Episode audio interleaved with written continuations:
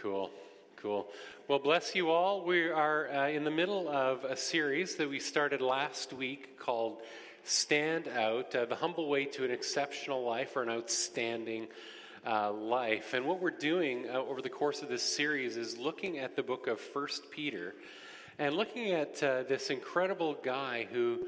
Uh, is really an instructor and a teacher to the early church, in particular the church in in Asia Minor and, in the provinces of Asia as Christianity is growing, as Christianity is expanding uh, in the uh, new, uh, new world, the world that's new to Christianity as the gospel goes out from Jerusalem, and some of that through uh, persecution, through diaspora, through them being dispersed and persecuted, and churches planted all in Asia Minor, and uh, Christians who are in some ways marginalized in that environment. And what can we learn from them? What can we learn from how Peter instructs them as Christians in our day and in our time, uh, to some degree marginalized, to some degree uh, wrestling with where we fit in society, with where we fit in the world? How do we stand out in the best possible way? Uh, as we said last week, there are lots of ways in which the church uh, stands out, and we see that in the media, and we see that in, you know, the classic images that we get from, you know, Homer Simpson and the, the Simpsons and Ned Flanders and and uh, you know evangelicalism in the United States and and all of that. Uh, there's ways in which Christianity stands out, and some of them are not good ways, and some of them are, are, are good ways. But how do we stand out in our culture in the best? Uh, possible way. And what we're going to talk about this morning is where uh, Peter starts uh, in, in his book. Uh, after his little introduction to the letter, he starts with the concept of hope. He starts with the, the simple idea of hope. How do we as Christians have an outstanding hope in this time and in this place? A time where uh, hope is not always uh, something easy to find. Uh, in the 70s and 60s, even, there was sort of a residual euphoria in our culture uh, around the victory from the Second World War, lots of rebuilding, lots of resources. And out of that sense of wealth and prosperity in that time, we got things like uh, the famous uh, Hanna-Barbera cartoon, The Jetsons. And that's the picture of, of sort of a mansion from The Jetsons. And, and there was this sort of wave of futuristic hope that the world would be filled with uh, you know, we'd all have flying cars and, uh, and be able to, uh, you know, go shooting about in our rocket ships. And, and even uh, some of the, the TV and movies of the time, even though there's, of course, in every great plot, there's conflict. We had things like Star Wars or Star Trek birthed in the, in the 60s, where this uh, vision of the future of humanity having pulled itself out from being a warring, tribal, beastly nuclear war fearing bunch to people who were just going to go and do goodness in the world, not even for money, but just to improve ourselves. And that's sort of this doctrine of Star Trek. Uh, but now that sort of doctrine doesn't fly as much in the world. There's a, there's a much less hopeful, hopeful vision of what our future is as people. Uh, and, and we see you know, this vision of the future from uh, the image below. That there's so much out there in, in media and cultural culture that isn't utopian, but it's dystopian. It's a, it's a vision of the future that sees humanity going through some apocalyptic, cataclysmic events in our future that take us to the bare bones of of what humanity can be and, and this, this incredible brokenness. Our cities shattered. This image is from a, a movie called uh, Elysium. Uh, and I'm just going to have a look at a couple of images from, from pop culture. This is an older movie. This is from uh, uh a movie. It's sort of classic plague meets zombies meets you know all of this kind of stuff. There's a nice hopeful thought. Be thankful for everything, for soon there will be nothing.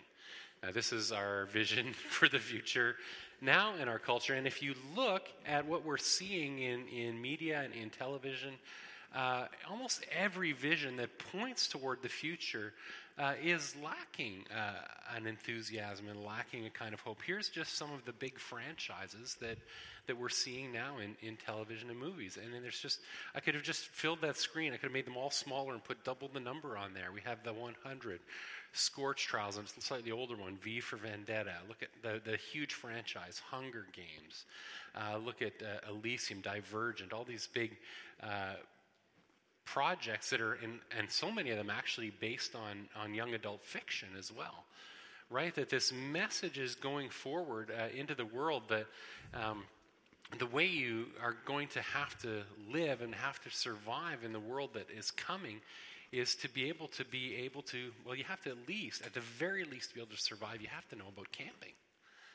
I mean, you, you, you have to know about camp. There's no surviving if you can't camp, and, and if you don't at least know somebody who can hunt. It's really important for our future to know somebody who can hunt. And if you know somebody who can forge the spring of an old pickup truck into a sword, that's going to be really helpful for you as well. And it would be really excellent if you knew somebody with a cache of machine guns. That would be super, super helpful because this is the future we uh, have envisioned uh, for, for ourselves. And if you look at the plot lines of every single one of these stories, uh, every single one of them, they're based around this incredible conflict that the heroes have of how do I take my life and my basic humanity and how do I cause it to survive in harsh circumstances. And really, in all of these shows, it's just situation after situation after situation where our ethics are challenged. And, and in every case, you have sort of like the young hero who's like, no, no, don't kill the prisoner. They're, they're unarmed. Don't kill the prisoner who's unarmed. And then two episodes later, that person is torturing the prisoner because their boyfriend has been captured by the enemy. And, uh, and, and it's all of a sudden okay to torture uh, this person. And so there's this constantly degraded thing where humanity uh, becomes more and more a group of people that can do harsh and difficult and violent things to survive. And that's sort of this vision that we have uh, going forward. The, the essential hope is that you will be tough enough to kill and torture people when necessary, but you'll still be able to feel a little bit nice at the end. And there will be a glimmer of hope inside you for humanity to rise from the ashes. And that's where we're at. That's, uh, that's where we're at in so much of our, our media and, and television. Simon actually has a great, uh, great little bit when you talk about some of this uh, dystopian fiction. And you talk to Simon, talk to Simon, ask him what he's going to do about the zombie apocalypse. And he just says, I'm not going to camp. I am not going to need a bunker. I just plan to go out in the first wave. Uh, you know, just get taken out right at the beginning. You know, that's, that's Simon's plan for the apocalypse. Um, but the biblical vision for the future is different. The biblical vision for the future is quite different. And I want to read this quote from uh, Martin Luther because this uh, sums up really a, a beautiful piece of what really the whole book of First Peter is saying to us. By opening our lives to God in Christ, we become new creatures. This experience, which Jesus spoke of as the new birth, is essential if we are to be transformed nonconformists, if we're to stand out. Only through an inner spiritual transformation do we gain the strength to fight vigorously the evils of the world in a humble and loving spirit, as long as you have a sword and a machine gun. I didn't see that in Martin Luther's stuff. Uh, Martin Luther King Jr., of course, uh, is almost being written out of history as, as a Christian uh, person, but Martin Luther King Jr. was a, a, pastor. He was a preacher and, and a phenomenally knowledgeable and solidly theological one. And almost every one of his speeches that you see, if you look on YouTube and you go see uh, Martin Luther King Jr. Speeching, speeching, speaking, um, you're going to see uh, the part of it where he's not sounding Christiany. But if you look a little deeper and you read the texts of some of those speeches, which have been saved over time, uh, you look at the second half of his speech and it's pure gospel. It's pure gospel. And, and so it's really important to look at a person like that and look at the whole person, not just who uh, the current media is, is presenting to ourselves. And so, uh, first, uh, in First Peter, we're, we're getting this uh, vision of the future that, that Peter has for a church that's under duress for them compared to what we experience. Like, and we're certainly experiencing times where we feel like hope is lacking. Uh, we look at the market and the price of oil and the real estate market in our area and all these sort of things. We feel a little bit under duress, a little bit lacking in hope. And we look at the church and its numbers uh, sort of statistically in decline. Um, certainly, uh, the place we're in is still not nearly the place where this church in Asia Minor was. Uh, these were people who were all newly Christians, and while there wasn't at that time any sort of state sponsored persecution of the church, that didn't happen until uh, 200 AD, somewhere in that neighborhood, it was still legal to bring people into conformity with uh, the world religion at the time, which was emperor worship and pagan worship, uh, by, by physical means. So, Christians in that time and space, there wasn't state sponsored. Uh, sort of persecution of Christians, but a husband could beat the Christianity out of his wife and beat it out of his slaves and all that. So the church was in a time of great duress, and we have uh, really early documents from from that period of time, and, and these people were not having a good time of it, not having a good time of standing out for the gospel in in that place. Uh, and so it's into that sort of environment that uh, that Peter speaks. And let's just read our text for this morning. Uh, and I'm, i should just make a note here that I'm, I'm reading from the NASB. Often, when you're reading uh, some of these long, sort of logical treatises in the epistles, it helps to read a little bit more literal translation. So there's a, a little bit of slightly older language here, but it's actually going to help us understand it a bit better.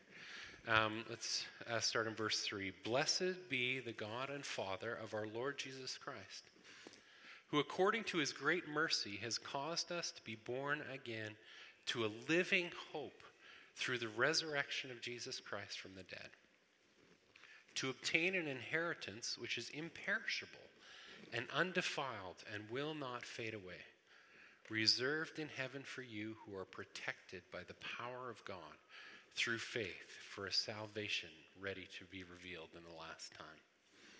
In this you greatly rejoice, even though now, for a little while, if necessary, you have been distressed by various trials, so that the proof of your faith, being more precious than gold, which is perishable, even though tested by fire, may be found to result in praise and glory and honor at the revelation of Jesus Christ.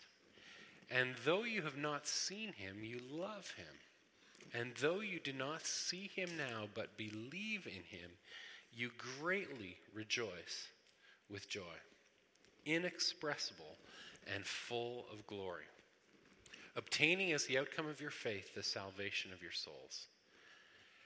As to this salvation, the prophets who prophesied of the grace that would come to you made careful searches and inquiries, seeking to know what person or time the Spirit of Christ within them was indicating as he predicted the sufferings of Christ and the glories to follow it was revealed to them that they were not serving themselves but you. In these things which have now been announced to you uh, through those who preach the gospel to you by the Holy Spirit sent from heaven, things into which angels long to look. Now, that's a long text, and we're not going to actually uh, unpack the whole thing. We're just going to unpack the first part. But I want to read you the whole thing because in the original language, all of that was one sentence. All of that was one sentence. Peter was really excited about hope. Peter was really excited about hope. He, he just sort of takes this time, uh, he introduces the idea of hope that comes uh, through Christ, through the resurrection of Jesus Christ, and he just piles clause after clause after clause on top of it in the hopes that we'll understand it fully. Uh, we'll understand every bit about it, that we won't misunderstand it. He wants us to get this in a, in a really big way. He wants us to get the whole thing. And, and, you know, there's no way, I mean, there's three or four sermons just in this one sentence. Uh, but we want, I want to just unpack the core of it, the sort of central controlling idea of the sentence, the bit that every little uh, additional clause is there to support. And I just want to unpack this, this little bit, sort of right here in the first sort of quarter of it. Um, first off, uh, all this is according to his great mercy. all of this is according to God's great mercy. Now, that word mercy uh, is, a, is a signal to those who are reading it. And again, he's reading all of this to people who are primarily at this stage Jewish people. This is one of the fairly early letters. Uh, he's writing this to Jewish people uh, who have been dispersed out of Jerusalem into Asia Minor. And when he writes this word mercy, he's, he's wanting to understand something. The word is eleos, it's used 170 times in Greek translations of the Old Testament, and it's almost always in those examples uh, there referring to uh, not just um, pity, not mercy that's like a pity or a compassion, but mercy that is tied to covenant loyalty. It's a mercy that's tied to a sense of God's ongoing, loving, loyal commitment to his people. When we think of pity, we often think of, of pity as a response to a, a current situation. And so when we think of our own lives and we think of the areas where we're struggling for hope, we sort of wish that God would just, you know, take a moment. He's quite busy. He's, he's got a lot on the go. I mean, he's taking a lot of uh, phone calls and emails and, and he's texting all the time. And we just hope he's going to notice our situation and he's going to be able to, to take pity on us in that moment and, and deliver some hope or deliver uh, something to us. But this word mercy talks about a broader and bigger commitment, a commitment that has everything to do with God's ongoing relationship with you and with his church. And not only his relationship with you now, but his historical relationship with you. Uh, all that he's walked with you through in the past. Uh, he's shown a commitment to you, he's shown a commitment to his people. And this uh, sense of hope that comes to us comes from that sense of a long term commitment. It says, He's caused us to be born again. He's caused us to be born again. Again, that born again is, is another uh, important Greek word. It's anageneo. And what's interesting about that word is that it, it only appears in Peter's books. It doesn't appear in extra biblical writing. It's essentially, as far as we know, a word that Peter made up. It just doesn't appear anywhere else in Greek. What I think it is is I think Peter is trying to brand born again. It's his hash. It's a hashtag. Again born. That's what Anna Geneo. Geneo is born. Anna is again. Peter is hashtagging again born. Hashtag again born. And he's trying to coin a phrase. We don't really know what that's what that's all about. We don't sort of know the, the depth of that word. And there's I mean, there's a few places where things like that appear outside of biblical literature. Uh, but it's almost all of those usages of the word are in dispute. But this one appears in, in 1 Peter uh, 1 3 here, in 1 Peter 1 23, and on and on. And, he, and he's really taking this concept of born again and he's trying to roll it into one word. And so he, he's talking now to a slightly more advanced, a more developed understanding of what Christianity is. It's a signal to us that, that born again is something that was really important to the people in the early church. It was important uh, in, in their lives. And, and it's connected with this idea of being born into a family. Being born into a family. Uh, when you're born, because he's going to talk about inheritance here in a minute, is you, you get born into a family, and, and when you're born into a family, when you're part of a family, then all of the responsibilities of that family, all of the life of that family, and all the future of that family is something that you're connected with. We're going to see that when we look at the word uh, inheritance in just a minute. But born into a living hope, and that word is, uh, is, is elpis, and there's, there's other words for hope that are sort of soft words for hope, that are sort of like wish. I kind of wish that hope would come. I, I, kind of wish that something great would happen. I kind of wish I would win the lottery. I, I kind of wish that, uh, that, that I would be healed. But, but this word for hope is a word that is, is tied with actual expectation. And we see this again in the connection to the, the idea of inheritance that the hope that we have isn't a hope for something temporar- temporal or, or temporary. The hope that we have is a hope that is, is a solid hope. It's a, it's a hope that is an expectation of salvation. It is a hope that is known. Uh, and, and when we look at this word inheritance, when, when you receive an inheritance, and, and our concept of what an inheritance is as people is a little bit, um, a little bit different, right? Like, like we sort of hope that you know someday when our parents kick off there'll be a little cash left over sorry dad uh, we, we don't really hope that. We don't really we don't really think that way, right? We we there's there's sort of a, in in our culture there's kind of a real disconnect. Like I really want my my dad to in, enjoy his life, and if he spends every dime he has. Uh, doing what, what he's called to do in the world, and then I go forward without, without any of that, I'm, I'm happy. But the, the Jewish concept of, of an inheritance was really, really different. Uh, when, when you are receiving your inheritance or thinking about your inheritance, you're thinking about something that you have current management of. You have current management of it. You're working in your family. You're working in your home. When, when we go, we grow up, we go to university, we choose a different path from our parents. We go in a different way. We do our thing, and our lives diverge almost completely from, from the life of our families. But that just wasn't the way that they thought. There was a deep connection between the generations in that culture. And so I, I, want us to see that as well in terms of thinking about the hope that we have that's outstanding from our culture. The hope that we have is deeply connected uh, to not just us, but the generation that preceded us and the generation that follows us. Our hope is connected relationally uh, through the, the church. And this idea that we, I mean, just to look at some of these prepositions here, to a living hope, to obtain an inheritance, uh, we have this, our hope is to obtain an inheritance.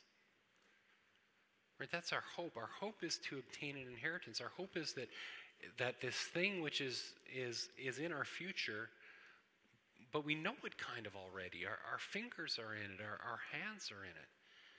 And, and the idea that, that this all happens through the resurrection of, of Jesus Christ, uh, Peter is doing something really, really powerful with his language here. What he's really doing is letting us anchor ourselves uh, in these moments of trouble, moments of trial, moments of struggle, moments of loss of loved ones, moments of the pain of, uh, of separation and the pain of divorce, uh, sick children, uh, chronic illness, all of the things that we struggle with. What, uh, what Peter is doing is saying our hope is uh, in, in an inheritance, a tangible inheritance that's in the future, a salvation that is coming from the Lord, and we anchor ourselves reaching to the future. And we also anchor ourselves reaching to the past. We anchor ourselves, our hope is found uh, not in an idea or a theology, but it's found in the fact of the resurrection of Jesus Christ. Our hope is founded in the historical fact of the resurrection of Jesus.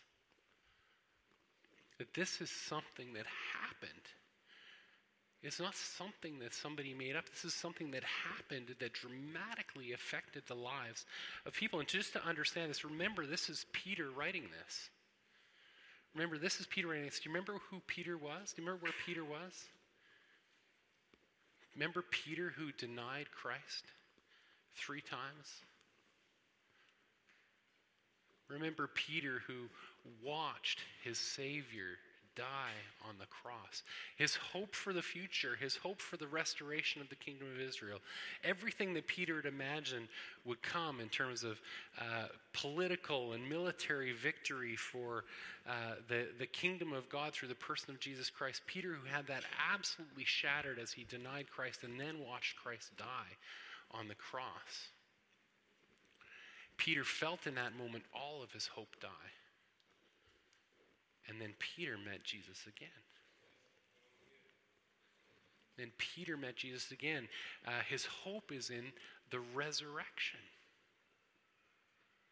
The resurrection of Jesus Christ. That, that this person that he knew and had hope in and saw him die came back and defeated death.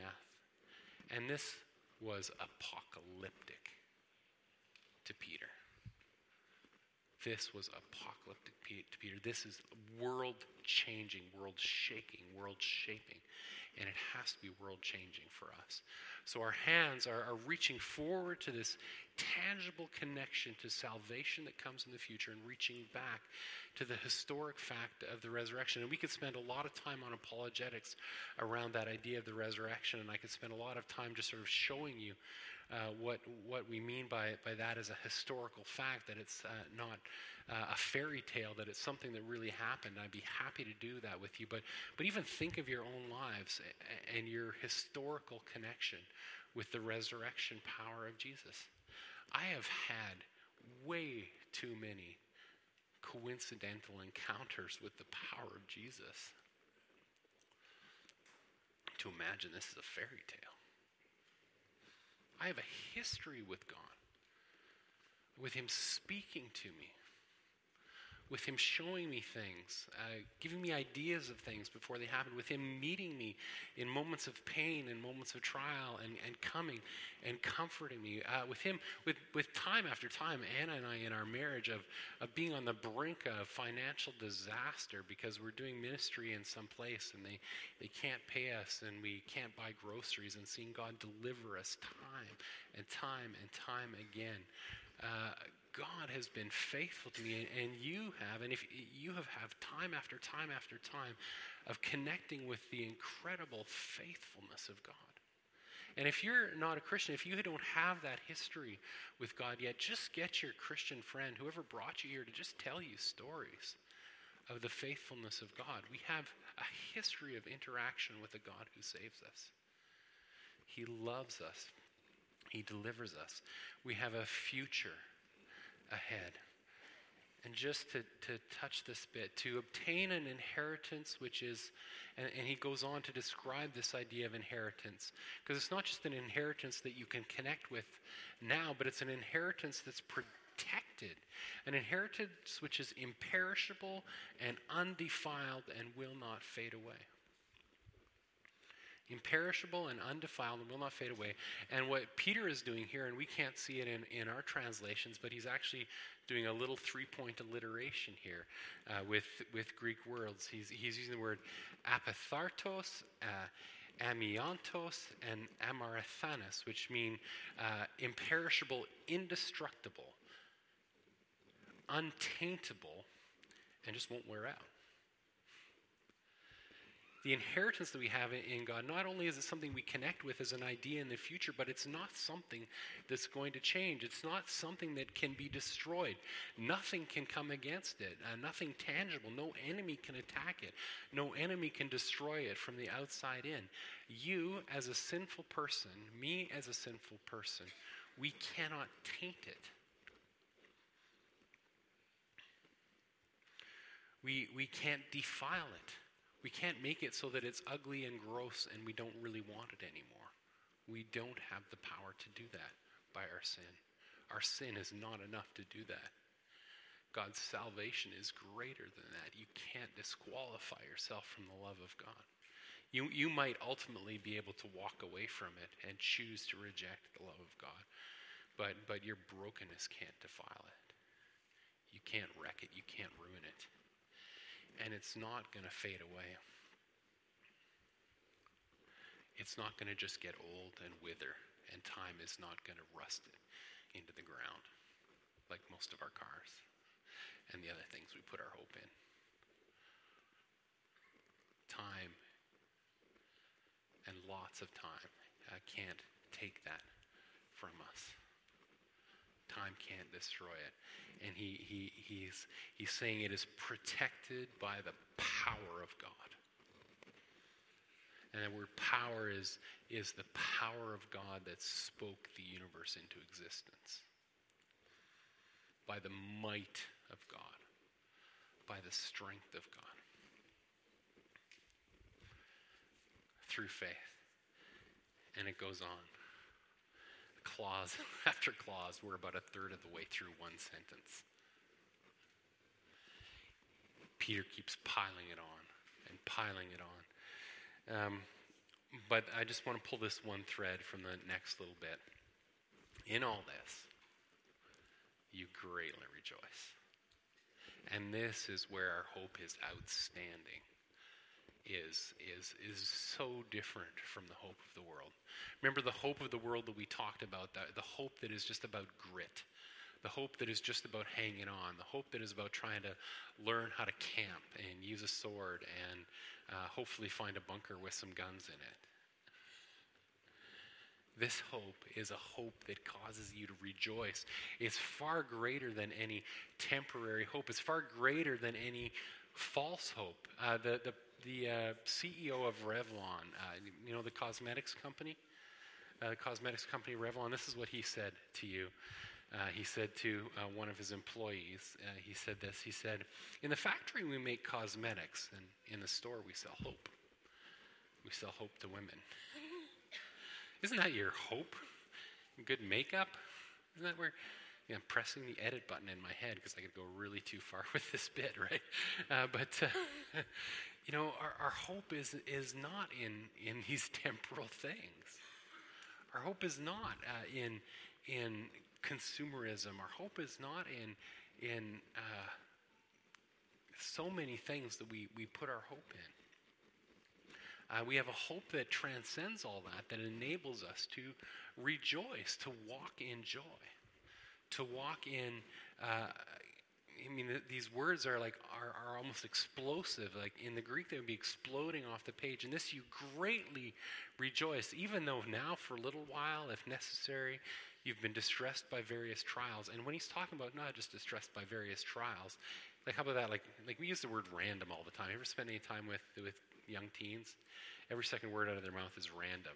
It's a word for just anything that's unexplainable, just random, whatever. It's just, you know, you're pressed by random trials. You know, just random trials. Um, you know, that's, that's sort of what, what Peter's saying. Any trial, whatever it is, any random trial that you're facing, uh, you will greatly rejoice with joy, inexpressible and full of glory. And in order to have that joy in the trials that you're struggling with, you have to do what Peter is calling us to do to connect yourself uh, to that sense of inheritance, that sense of the future, and connect yourself to the power of the resurrection, that sense of the fact, the event of what Jesus Christ did in the past. And so if you find yourself in your life struggling to find hope, it's probably because you're disconnected from the reality of the idea of the future that God has for you and the reality of the power of what He's done in the past. And that's really very, very simply uh, my prayer for us this morning is that we would have an outstanding hope that is far, far, far more than, than what our culture experiences or has. when we stand up together?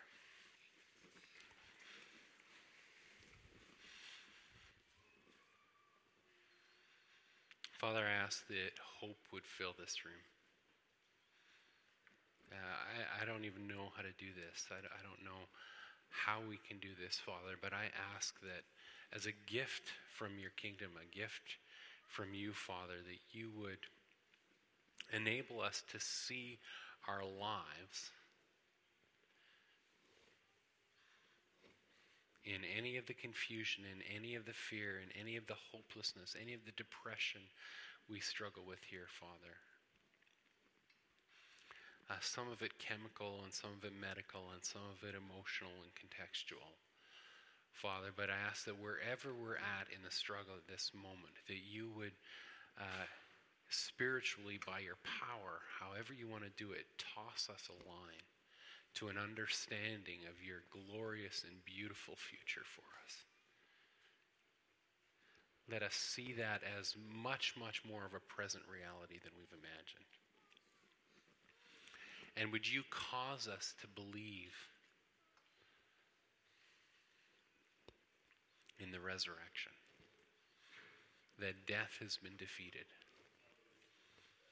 that sin has been destroyed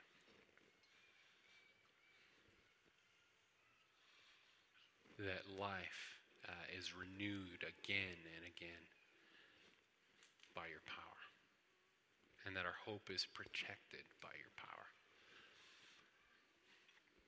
Would you let us be people of radical, outstanding, exceptional hope?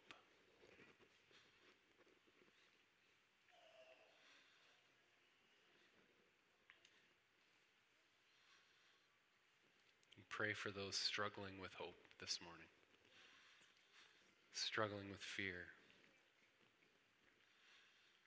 struggling with finances, struggling with addiction, struggling with relationships. Who feel in this moment isolated in time, would you uh, connect them with uh, your great past, this great event of the resurrection, and with your great future that it unleashes? Let hope arise by the power of your Spirit. Let hope arise.